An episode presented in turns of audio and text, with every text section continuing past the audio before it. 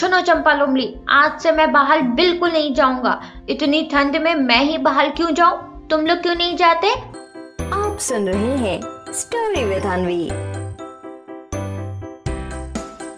काम अपना अपना ठंड का मौसम आया। दांतों को कटकटाने वाली इस ठंड से ढोलकपुर जंगल में सब परेशान थे। और इस ठंड को देखते हुए मोंटी बंदर, चंपा लोमड़ी और गज्जू हाथी तीनों एक साथ मिलकर एक घर में रहने को तैयार होते हैं। साथ ही ये फैसला भी करते हैं कि खाना चंपा लोमड़ी बनाएगी, गज्जू हाथी घर का बाकी काम करेगा और मोंटी बंदर बाहर से खाने का सामान, पानी वगैरह लेकर आएगा। अब जैसा उन तीनों के बीच तय हुआ, उसी के हिसाब से सब मिलकर काम करने लगे और खुशी खुशी साथ रहकर ठंड का मज़ा उठाने लगे। समय से पहले गज्जू हाथी घर का पूरा काम खत्म कर देता।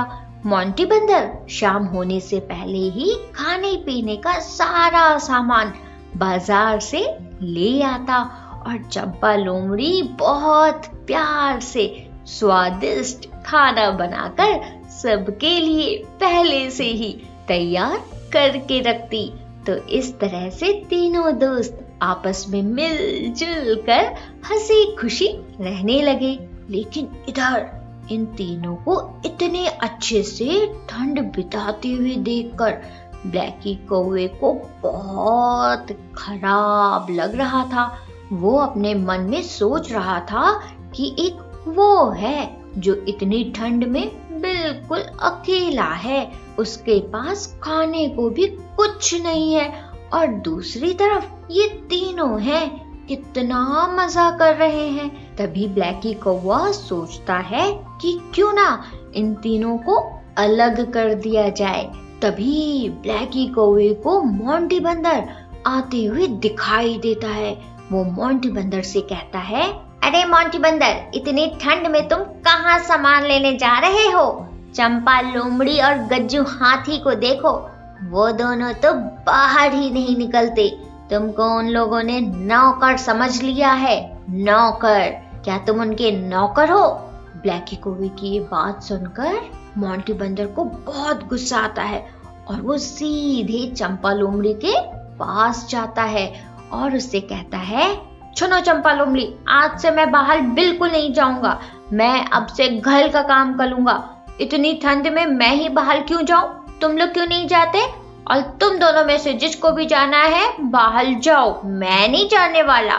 मोंटी बंदर की ये बात सुनकर चंपा लोमड़ी उसे समझाती है कि यहाँ सब एक बराबर है। फिर भी जब मोंटी बंदर चंपा लोमड़ी की बात नहीं मानता तो चंपा लोमड़ी उसे अब घर में खाना बनाने का काम देती है और खुद बाहर जाकर सामान लेने निकलती है।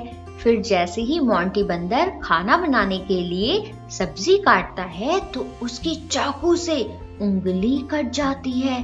इसी तरह से खुद को संभालते हुए मोंटी बंदर खाना गैस पर रखता है और जैसे ही वो खाना गैस पर रखता है, उसका हाथ जल जाता है।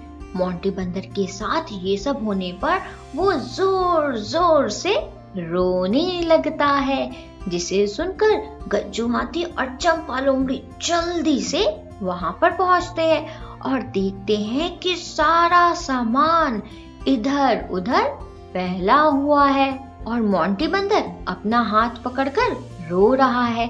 फिर चंपा लोमड़ी उसके पास जाती है और उससे कहती है आहा मोंटी बंदर, घर का काम करने से कोई नौकर नहीं हो जाता। जो जिसको आता है, उसे वो काम अच्छे से करना चाहिए। चंपा लोमड़ी की ये बात सुनकर मोंटी बंदर कहता है हाँ हाँ चंपा लोमड़ी, मुझे माफ़ कर दो।